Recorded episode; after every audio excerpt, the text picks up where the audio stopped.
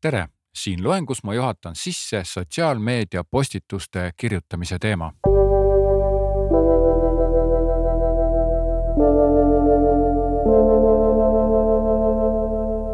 kõigepealt me räägime sellest, kuidas hoida sotsiaalmeediakontos enda kuvandit, brändi kuvandit, mitte sellest, kuidas saada võimalikult palju likee ja jälgijaid.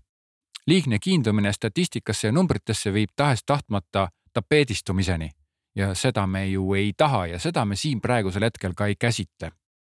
meie vaatame sotsiaalmeediat kui tutvustusseina, mida sirvides saadakse infot sinu brändi või organisatsiooni kohta. ja see on minu meelest hoopis teine teema.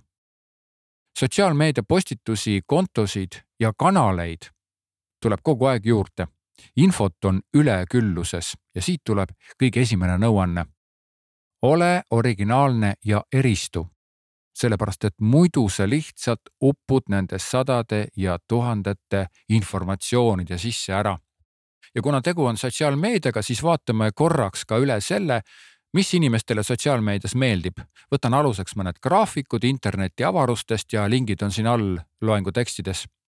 mida siis inimesed tahavad? kõigepealt tahavad ennast defineerida, tahavad näidata, kes nad on teiseks sooviks on oma võimete ja oskuste realiseerimine. no siin on silmas peetud siis tööalast realiseerimist. järgmiseks on väärtusliku ja kasutoova sisu jagamine. no näiteks, et ma leidsin ühe artikli, kui kasulik on küüslauk ja nüüd ma jagan seda kõikide oma tuttavatega. neljandaks on kontakti hoidmine.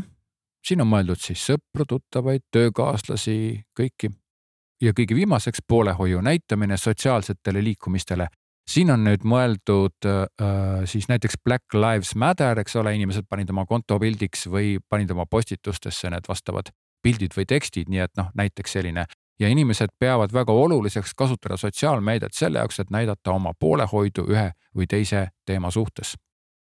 vaatame korraks ka üle erinevad generatsioonid ja kuidas nemad sotsiaalmeediat tarbivad näiteks beebibuumerid, kes on sündinud äh, tuhat üheksasada nelikümmend neli kuni kuuskümmend neli, kõige rohkem üle kogu maailma tarbivad uudiseid.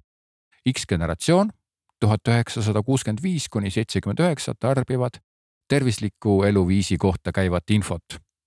no ma ei tea, mina olen X-generatsiooni esindaja, mina isiklikult just sellist tervislikku eluviisi infot ei, kogu aeg ei otsi, aga ega ma sest ära ka ei ütle, ikka, ikka vaatan Y-generatsioon on siis tuhat üheksasada kaheksakümmend kuni üheksakümmend neli. kõige rohkem vaatavad tehnoloogia uudiseid ja Z-generatsioon, kõige noorimad, tuhat üheksasada üheksakümmend viis kuni kaks tuhat viisteist. Nendele on kõige olulisem sotsiaalsus. see oli nüüd väikene kokkuvõte. aga ta annab mingil määral aimu just nimelt sihtgruppidega tegelemisel ma soovitan sotsiaalmeedia hoiakute puhul lähtuda väärtusmaailma põhistest sihtgruppidest näiteks uute telefonide tehnouudiseid kui ka brändide sotsiaalsete hoiakute kohta käivat infot võivad lugeda nii nooremad kui vanemad inimesed.